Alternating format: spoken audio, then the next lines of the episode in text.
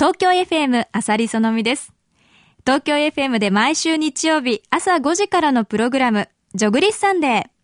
毎週ランナーのための音楽、情報を盛りだくさんでお送りしています。その JOGLIS SUNDAY では2ヶ月に一度、シドニーオリンピックゴールドメダリストの高橋尚子さんがゲストに登場するジョグリス Q&A をお届けしています。高橋尚子さんの Q と、アサリそのみの A でジョグリス Q&A。毎回世界一のランナー高橋直子さんが様々なアドバイスをしてくれるんですが、今回は高橋直子さんと皇居を一緒に走ることができました。皇居一周およそ32分喋りっぱなしです。このポッドキャストではスタートからゴールまでノーカットです。これを聞いている方は、ぜひ東京 FM の前、半蔵門の前から高橋直子さんと走ってみてください。その時はぜひ、東京 FM の地下1階にある半蔵門ランナーズサテライトジョグリスを利用してくださいね。それでは、準備はいいですか？高橋直子さん、Q ちゃんと一緒に、Let's Enjoy Running! 東京 FM 80.1 Jogless Let's run and energize! Jogless でも、ジョグリス最高ですね。目の前ですよ。目の前走れますからね。皇居が庭のような感じじゃないですか。もう庭ですよ。もう羨ましい。私にとっては庭ですね。一番最高のね立地条件ですね。じゃあ行ってきます。さあ。初めて高橋さんと走りますけれども、はい、よろしくお願いします。お願いします。スタート。スタートまずね、やはりここのスタートをする前に、しっかりと体操することが一番大切ですよね。そうしないとね、特にこれからの季節っていうのは寒くなってくるので、筋肉がこう固まっちゃってるんですね。そうすると怪我をしやすくなるし、パフォーマンスもこう落ちちゃうんです。だからこそ、先に少しね、体を温めてあげる体操などをして、じわっとね、汗をかくぐらいにしてから走り始めると、怪我も少ないですし、練習もね、ぐっとね、あの、パフォーマンスが上がります。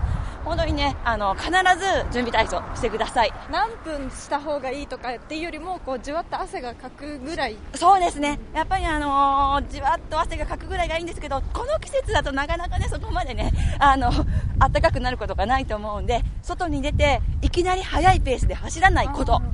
ゆっくりなペースから体がね本当にじんわりとするまでは歩くよりちょっと速いぐらいのペースで行くのが一番ベストですねはい、そしてね、目の前に、綺麗。綺麗。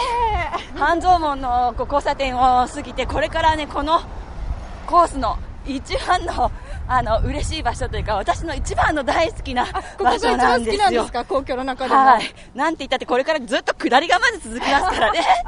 これから気持ちが楽になるんですね。うんうん、そしてなんて言ってもこの景色ですよ。いいですよね。はい。本当に今ちょうど紅葉が綺麗なので、本当ですね。松の緑と。はい、緑と紅葉とこのお堀のね、あの水が本当にキラキラしてますもんね。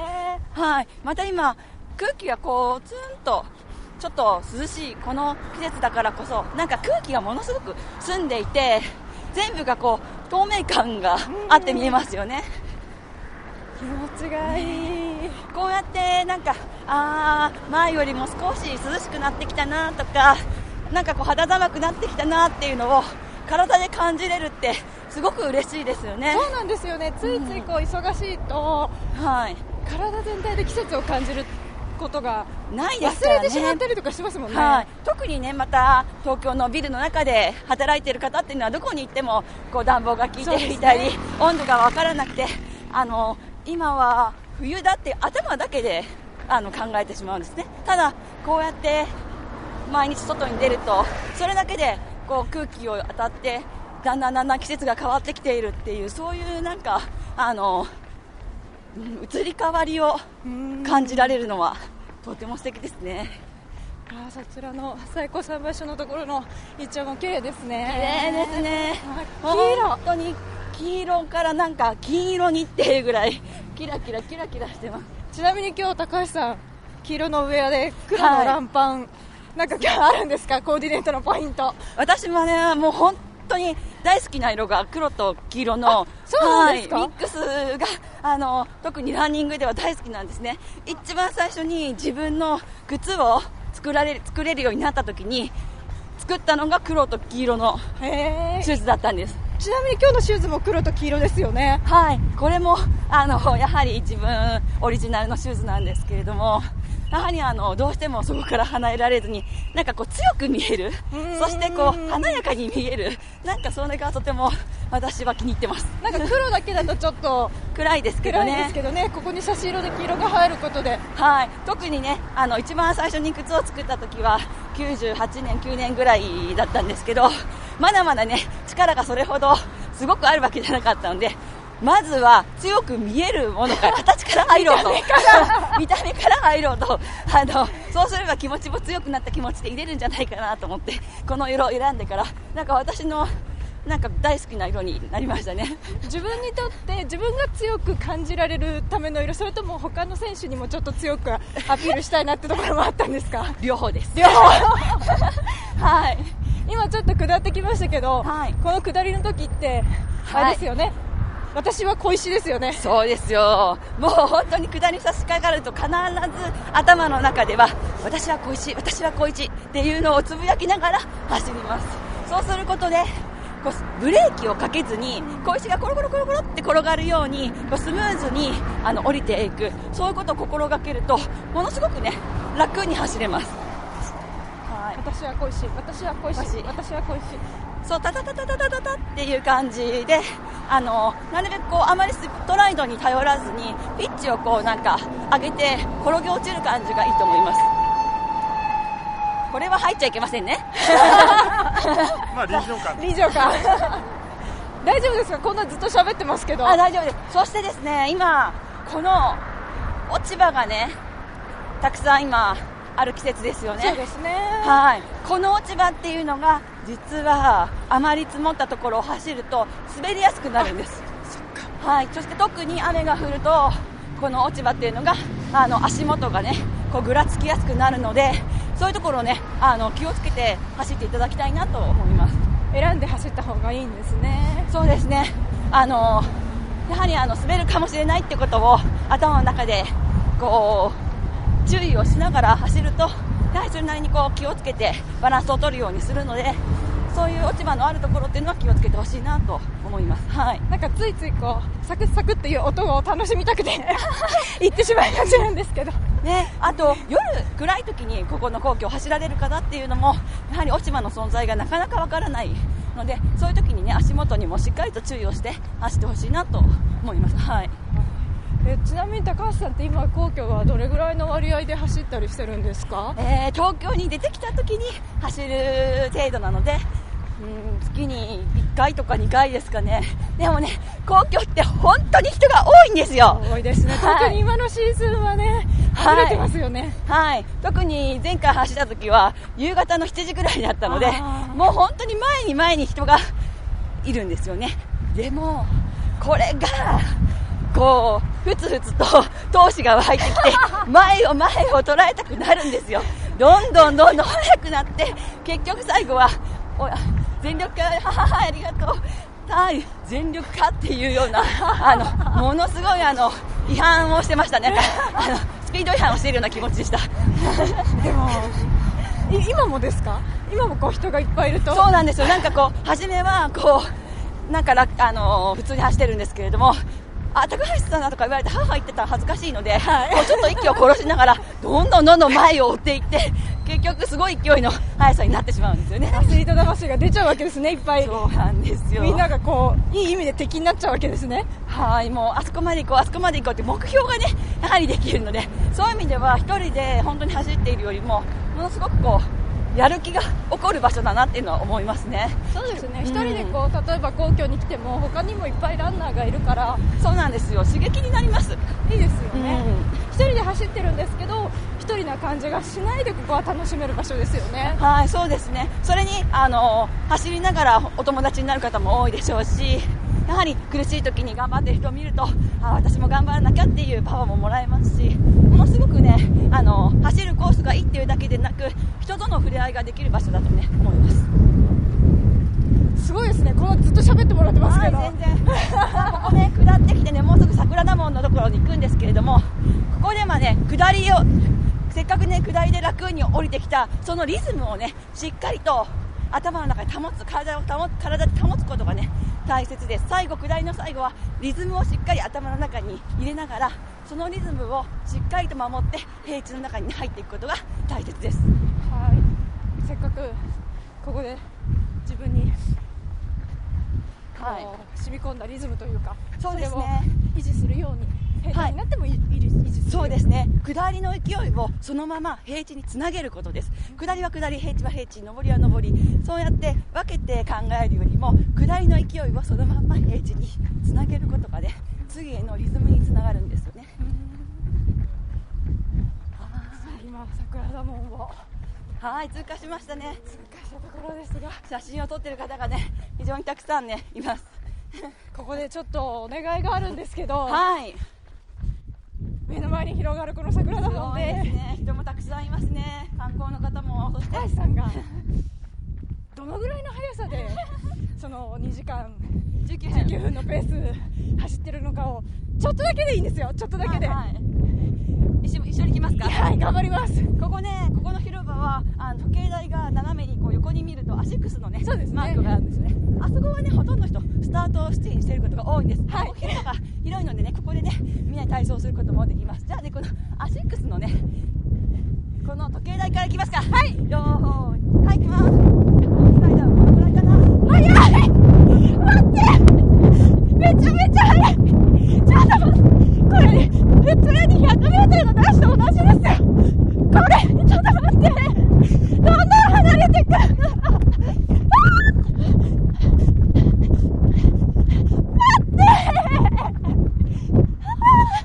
もう 5m 以上先に行っちゃいましたよ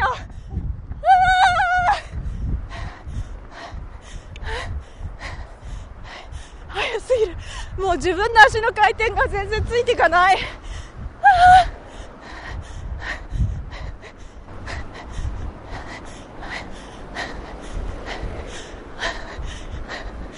声が出ない。早い。こんな早いんですか？今子供たちのランニングクリニックもよくしてるんですね。でも一番最後にこの2時間19分の速さのこの速さ速さっていうのをトラックで 400m みんなで走るんです。そうするとねやっぱみんな驚きますね。涙出てきちゃいました なかなかテレビでこうマラソン中継を見ることがあってもその速さっていうのがそうですね。分からないんですよね。確かにテレビだと分かんないんですよね。はい隣のレーンをとかの歩道を子供たちが自転車で走ってたり本当に応援しに行くと目の前をあっという間に過ぎていったりなんかねあのそういう姿だけは見えるんですけれどもなかなかどのくらいなんだろうってわからない。だから一度こういうのを体験するとまたね あのテレビを見た時のああこんなに速く走ってるんだっていう印象もね変わると思います。いやびっくりしましたし走り終わった後の全然息上がってないじゃないですか。もう100メートルぐらいですからね、い、やいやいやいやいや。あとこれを440回ぐらいやらなきゃ 続けなきゃいけないぐらいなので。いやちょっとやっぱすごいですね。本当すごいの一言です。そうですか？早すぎます。いや私も一応 100m の選手だったので。はい。あそうです。短距離は。ちょっと自信があったんですけど。いやでも長距離は本当に練習をすればするだするだけ必ずあの力になります。短距離はねあの跳躍っていうのはやはり持って生まれた持って生まれたその素質っていうものが大きな要素になりますけれども長距離っていうのはいくらトップレベルの選手になっても練習をしなければ本当に一般上眼の方に抜かれちゃいます。私が今のそうです。でもしっかりと練習を積んでいればあのどんな方でもね必ず強くなります。ですって皆さん。頑張りましょう。練習すれば練習しただけ、まあ、結果は長距離の場合は特についてくるってことですよね。はい。私がもうでも今ついていけません。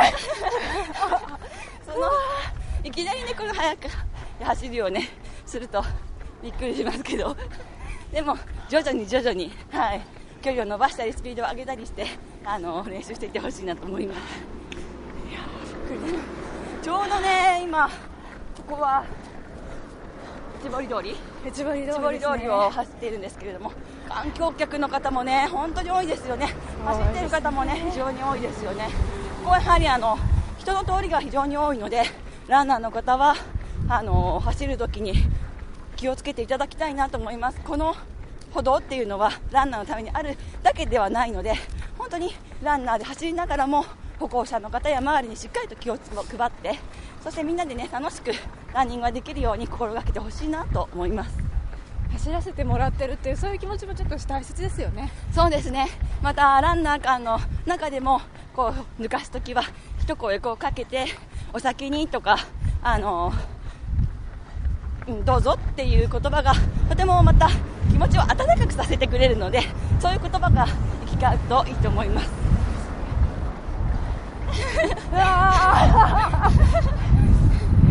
まだ半分も行ってないのに。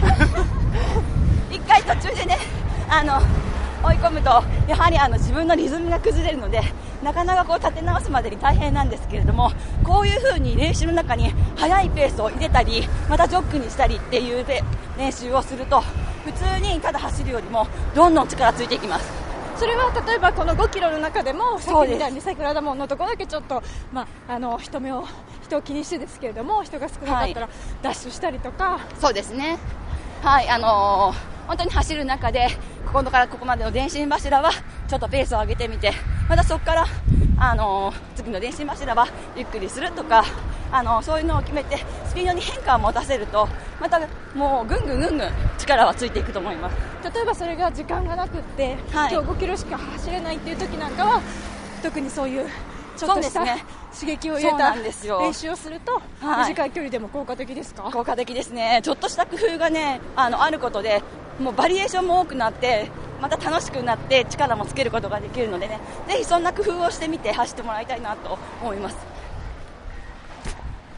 ここ何ができるんですかね？本当工事中ですね。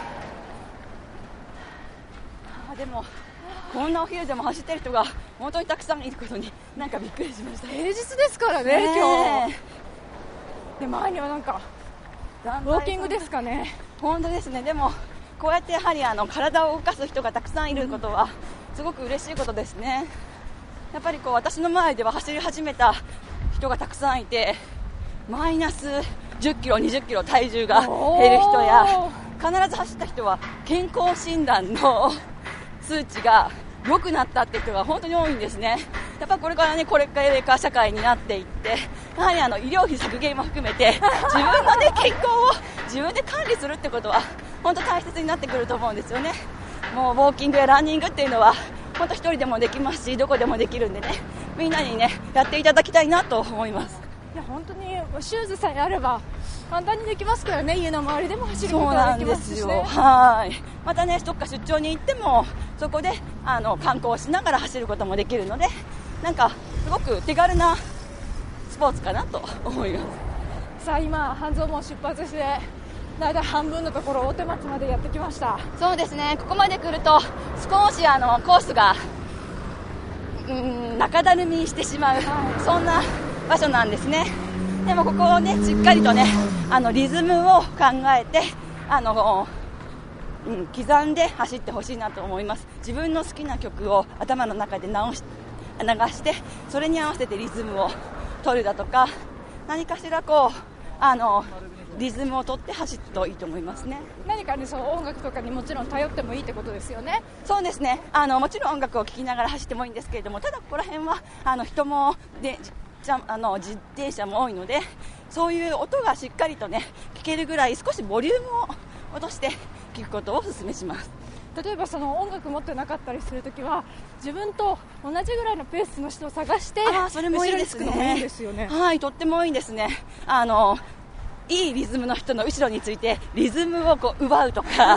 はいあの人の後ろにつくと風が遮られたりまたあの楽に走ることができるのでそうやって楽な走り方を覚えるっていうのも一つの手だと思いますだから高橋さん、後期走ったら後ろいっぱいつながっちゃうんじゃないですか？抜かしていきますもん ついていけないや、あの速さだったら。でもね、あのーちょっと前までは朝走っている時は高校生が20人ぐらいついてきて一緒に走ったりもしましたね本当ですか。すごいつわものだな。頑張るぞってみんなになそんなに速いペースじゃないんですけれども、はいみんなでね一緒にまた走るとまたなんかみんなで盛り上がって楽しく走れるので、そうやって、はい、あの走ってましたすごいですね。なんかものすごい得した高校生たちですね。いえいえ私もその時間はね楽しく過ごさせてもらったんでお互いにすごくいい刺激を受けながらあ走りましたねまた来ましたねまた来ましたね。こんなに走っているとのどかなのに本当ですね。はい、これが本当にビルの東京の中っていうのが本当不思議なくらいに自然がたくさんあってのんびりとしていてオアシスのような場所ですよね。あの鳥もいっぱい水辺にいますし。はい。また公園ではねちょっとあのベンチで休んだりなんか物を食べたり観覧したりっていうそんなのどかな風景がね見えますね。ちなみにこのはい。気象庁の前の公園なんかは水飲み場があったりして皇居の周りも何か所か水飲み場ってあるじゃないですか、今ってすごく空気が乾燥しててそうですちょっねと。こう喉が張り付いてしまったりとか、はい。呼吸が苦しい時っていうのはそのたとえ5キロの中でもはい。ちょこちょこその水飲み場とかで給水することはいいんですか？そうですね、あのーまあ、5キロぐらいあれば、あのーそのまま行っても問題はもちろんないとは思うんですけれども喉が渇いたなと思う前には必ず水分補給をしてください。暑い夏はね暑いし汗も出るから水分補給っていうのが頭にあると思うんですけどこういう涼しい時はあの汗は出ていてもすぐに乾燥してしまうんですね。なのでなかなか自分が発汗していることをわからない。だけど発汗しているのでしっかりとね水分補給っていうのは年中無休でね頭の中に入れておいてほしいなと思います。今ちょうど公園のところで高校生が絵描いてましたね。本当ですか、はい。男子高校生が皇居の絵を描いてましたよ。あーそうなんですね。学ラン姿で授業の一環なんですかね。ね。でもねこうやって絵の描けるような素敵な景色が目の前に広がっている。そんな近いねところに学校があるっていいですね。ね。いい環境ですよね。だいぶ収まりましたか？収まってきましたか？収まってきましたか？もうすぐ竹橋がそうですね。やってくるんですけど、はい。上りのポイントを竹橋に着く前に教えてください。なるほど分かりました上りはですねどうしてもどこまで登るんだろうってまずねあの頂上を見たくなるんです。しかし頭ってね人間の頭っていうのは重いので上を見るそうすると顎が上がる重心が後ろに下がる。そうするとね一生懸命足を上げて一生懸命腕を振ってもなかなかね前に進まないんです。頭って重いので坂になればなるほど少し頭を前に出すこと。頭を前。前に出す。そうするとね頭重いので足がね簡単に前に出るんです。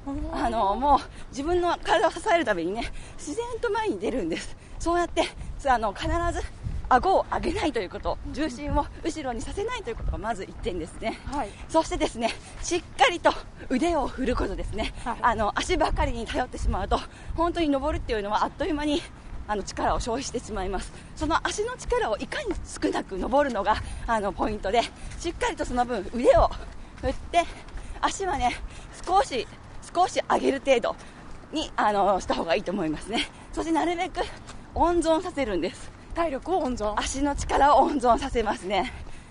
はい。しっかりと目線ですね。この目線頭を上げずに少しね下を見ながら走ります。そしてなんといっても先ほど下りはね小石がコロコロでしたけれども私何でしたっけ？上りはですね私は小猿です。私は小猿。もう小猿のようにねもうたったったったっとね自由気ままにねもう登れるように軽やかな気持ちでね登れるようにね小猿になった気持ちで、はいあの登ってほしいなと思いますいややってきましたちょうどちょうどやってきましたね上りに入りましたがはい、上を見ちゃダメですよ。はい上を見ずに上を見ずにしっかりとね。腕を振るとはい腕を振る。で私は小猿私は小猿はい、私は小猿、私は小猿。ちょうどね、もも、あの、足を上げるときも、足のこのももの付け根ですね。このももの付けを少し引き上げるぐらい。引き上げるぐらい足で蹴らないでください。こう蹴って走るとふくらはぎが疲れます。あの、上りなので、体力を消耗しますから、こう、足首や、あの、ふくらはぎを使って蹴らないことです。蹴らないことはないんですね、ももをこの付け根の部分を引き上げてあげるちょっと上げちょっとる程度上げる程度あそうすると前に頭が少し出てる分足が前に出る確かにはいその上りの力はこの大きい筋肉ふくらはぎとか足首の小さな筋肉を使うよりもももとかお尻の大きい筋肉を使った方がとても効率よく走れるんですね。なのでももを引き上げるちょっとね上に上げてあげるぐらいの気持ちであとはね腕でねこうぐいぐいいくと太もりがねすごく楽に走れるーでも確かになんか足の運びがすごい楽になりますね。そうなんですよ。特にこの走法を覚えておくとマラソンの走りにつながります。いや実はニューヨーク橋が5つもあってはい。一番長い橋が4キロぐらい5キロ4キロ5キロあるんですよ、はい。だからもうそれが大体ハーフ過ぎた頃にやってきて、はい。その上りがすごいきつかったんですね。そうですね。上りと下りを同じ走り方をしているとどんどん疲労って溜まっていくんです。だけど下りを利利用して勢いに乗って上りをねまたあのその勢いをつけてまた登っていく。そしてあの楽に力を残していく。そういうリズムをつかめることが実は起伏がすることができるんですね。はい、そういうリズムをつかみながら行くと逆に平坦を走っているとき楽になるときがあるんですね。なので走り方をねあのマスターしてほしいなと思います。いやー高橋さん本当に老若何を？もう、ね、高校生からも手を振られ男子高校生からも手を振られおばあちゃまからも手を振られ。すごいですね。えーありがとう。本当に嬉しいことですよね。でもそれこそそうやっていろいろと発見されてしまうと気抜けませんね。そうですね。あの母を恥ずかしくて言えないですね。一人で走るときだけにしますなんか皇居を走っていてこれまでなんか面白かったエピソードとか印象に残ってることとかってありますか？あそうですね。あの以前のチームにいた時にみんな東京に遊びに来るっていうことで遊びに来てもあの次の日は絶対に走るからみんな必ず服装を持ってこいと、はいはい。ランニングウェアとシューズとはい、遊びに行く時も必ずランニングは忘れちゃいけないっていうことでみんな6人ぐらいでね 本当にそれは千葉雅子さんとかいろんな人たちと東京に遊びに来たんですよ、はい。それであのみんなで走りに来たらちょうどね東京シティマラソンか何かの 大会にぶつかっていて、えすごい大勢の人の中で私たちはあのこう走ったのを覚えてます。選手じゃないけど、給水までもらっちゃいました。なんかまだ本当にオリンピックを超えたすぐぐらいだったのでみんなすごいびっくりしてしまって報道陣の人にもものすごくカメラを向けられながら 何しに来たんですかって言われたのをあの覚えてます。いやでも高橋さんが給水だったら断れないですもんね。でもうねあのみんなね飲んでって飲んでって言ってたしてるんですいませんって言いながらあのもらったことを覚えてますね。はい。そしてようやくね上りも終わりましたよね、上りを終えた最後きみんなね試合でもそうなんですけれども上りを上り終えたらすぐに、はいや気を抜くんですほっとしちゃいますほっとするんですでもね上りを上り切った後10メートル、20メートル、まあできればね、3、40メートルはね、そのまま、もう勢いでのい下ってほしいんです。まあそのまま平地でもそのまま行ってほしいんです。そこでね、4、5人抜けます。そっかみんなほっとしてる中ッとしてるので、あの、上りは上り、下りは下りになってるんですよね。その上りの勢いを、一生懸命そこまで頑張ってきたその勢いを、あと3、40メーターつなげるだけで、また次へ、平地下りへの勢いにつながるんですよね。そうするとまたリズムが出てくるんです。ほっとしないことほっとしないこと。はい。そこで4、5人抜いてください。まあでも本当にねあの早く走ることだけ人を抜くことだけじゃないですけれども ちょっとこう自分が人を抜いたりすると。またその後あと何キロあってもいいモチベーションになりますもんね。そうですね、やはりリズムをつけていく、あの一つのコースの中で、あのー淡々と走り続けるのではなく、自分の中でそうやって勢いに乗せていく部分があると、すごく走りやすくなると思います。高橋さん全然汗かいてないですけど。私ね、汗かかないんですよ。めちゃめちゃもう 垂れまくってるんですけど私。夜景来てるんですけど、そうなんです。あの、いつもは、あの、原料着を着て、キャッキを着て、その後ウォーマーを着て夏でも走りますね。それはなんでですか？私汗をかかないのでやっぱりこう循環させるためにもあの少し発汗したいなと思いまして。あのタイのアジア大会の時ですら35度ぐらいの中減量着を着てて 監督にびっくりされました。そうやって暑い中走っても苦しくないんですか？いやあの皆さんは真似しないでくださいね。あのやっぱりそれなりの練習をしてますし毎日50キロ、60キロで多いとね70キロ、80キロ走っているからこそあのそういう体がその時できていたわけであってあの本当に普通の人が真似をするとくらっと立ちくらみをしたりその後ねあの倒れたりすることもあるのでね皆さんは季節に合ったねあの格好をしていただきたいなと思います。今はね私もこうやってあのジョガーにさせてもらってあの走ることのねこのファッションも楽しみながらはい走ってます。そうですよね。なんか現役時代はロングタイツがはい。苦手だったと履いてほとんど履かなかったんですよね。もちろんレースの時なんか履かないですもんねロングタイツは。そうですね。あのロングタイツに短パンを合わせるコーディネートが今でもやっぱりちょっと不思議でできないんですよね。いやー今日実は私ロングタイツに短パンで来ちゃったんですよね。はい見ました。はいそう今ね人にあのーね抜いていきましたけれどもこの登り切った後っていうのはとても道が狭くなっていますのでそうですね千鳥ヶ淵のあたりはねはい、なるべくね、ここ、あの、ランナーや歩行者の人に迷惑をかけないように、一列でね、走ることをね、お勧めしたいと思います。で抜く場合も無音で抜くのではなくてちょっと声をかけてそうですね、一声かけて、あの、上げることで、お互いがいい気持ちで、楽しくて走れると思います。ということで千鳥ヶ淵を下ってさああと直線なんですけど最後この何百メートルかをどうやって走ったらいいんですか？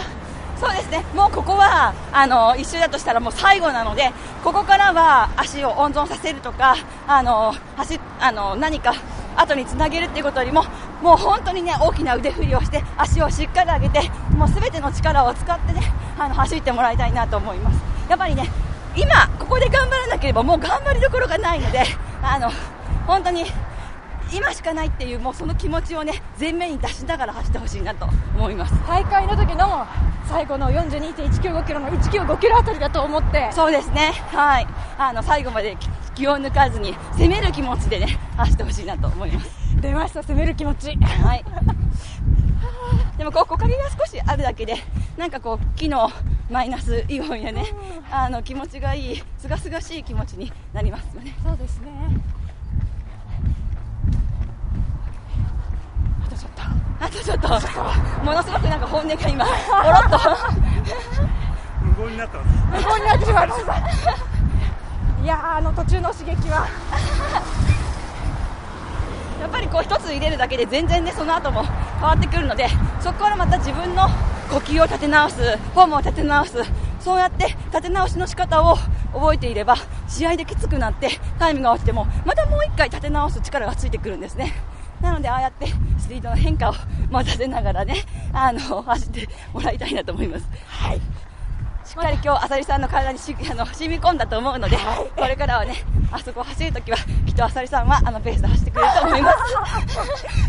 待ってください。ちなみに2時間19分ってことはキロ何分でしたっけキロね、あの、3分10、ちょうどね、5から7ぐらいの間ですね。3分5から7桜田門の200メートルは100メートルか、100メートルぐらいは。はい、来ましたね。でも、ついてたじゃないですか。全然ですよ。どんどん前に。声だけは出してましたけど 姿はかなり後ろに来てました。いやいやいや、でも最初、こう勢いよく乗ったところは、しっかりと見てましたよ。あれは早すぎる。えでも高橋さんたちも、はい。最後ってやっぱスパートをかけるのはもうちょっとペースアップするんですか？そうですね、あのもちろん3分、あのー本当に12、3になる時ももちろんあの42キロの中でありますし、もちろん逆に3分25ぐらいになる時もありますし、やはり常に淡々と言ってもペースが同じではないんです。そういうのも、ということではい、今着きました！着きました！多分大体32分ぐらいですかね。はあ途中刺激を入れて32分はい、どうでした？いや気持ちよかったですしやっぱりそのい。つもはゆっくり最近走ってることが多いので、はい。ああやって途中で刺激を入れるとまた体の疲れ方っていうのが違うので、はい一周でもすごい走ったっていう手応えを感じますね。そうですね、走ったっていう汗を かいてますね。はい、あのー私は本当に久しぶりにこの皇居を走りましたけれども、なんかこう一緒に走っていることで、走っていることよりも喋る方が楽しくて、なんかあっという間に終わっちゃいました。本当汗全然かいてないですね。そうなんです、もう、下にもね、同じ長袖を本当だ、着てるんですウィンドブレーカーの人にまだ長袖はい、を着て、着てるんですけどね、これも黒そんなに。と黄色ですね。はい、そうなんです。垂れてる垂れてる。本当にね、あのー汗はかかない人なんです。はい。Tokyo FM 80.1. Let's run and energize. Jogless.